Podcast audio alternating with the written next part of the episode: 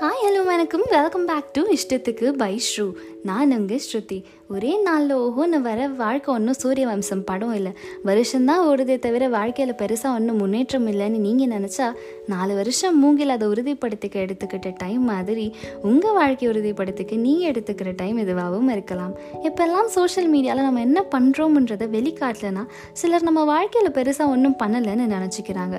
மற்றவங்க கண்ணுக்கு தான் மூங்கில் நாலு வருஷம் சும்மா இருந்துச்சே தவிர தன்னை ஒவ்வொரு நாளும் பலப்படுத்திக்கிட்டோம்னு அந்த மூங்கிலுக்கு தெரியும். அதே மாதிரி நம்மளோட வளர்ச்சி மற்றவங்களுடைய கண்ணுக்கு தெரியலனாலும் நம்மளோட ஒவ்வொரு முயற்சியும் வளர்ச்சியை தரும்னு நமக்கு தெரியணும்.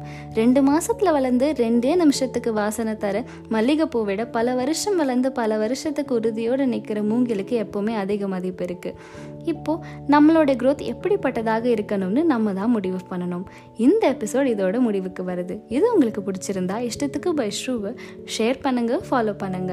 அடுத்த வாரம் சனிக்கிழமை உங்க கூட பேச வரேன். அது வரைக்கும் டாடா பாய் பாய். நான் உங்க ஸ்ருதி.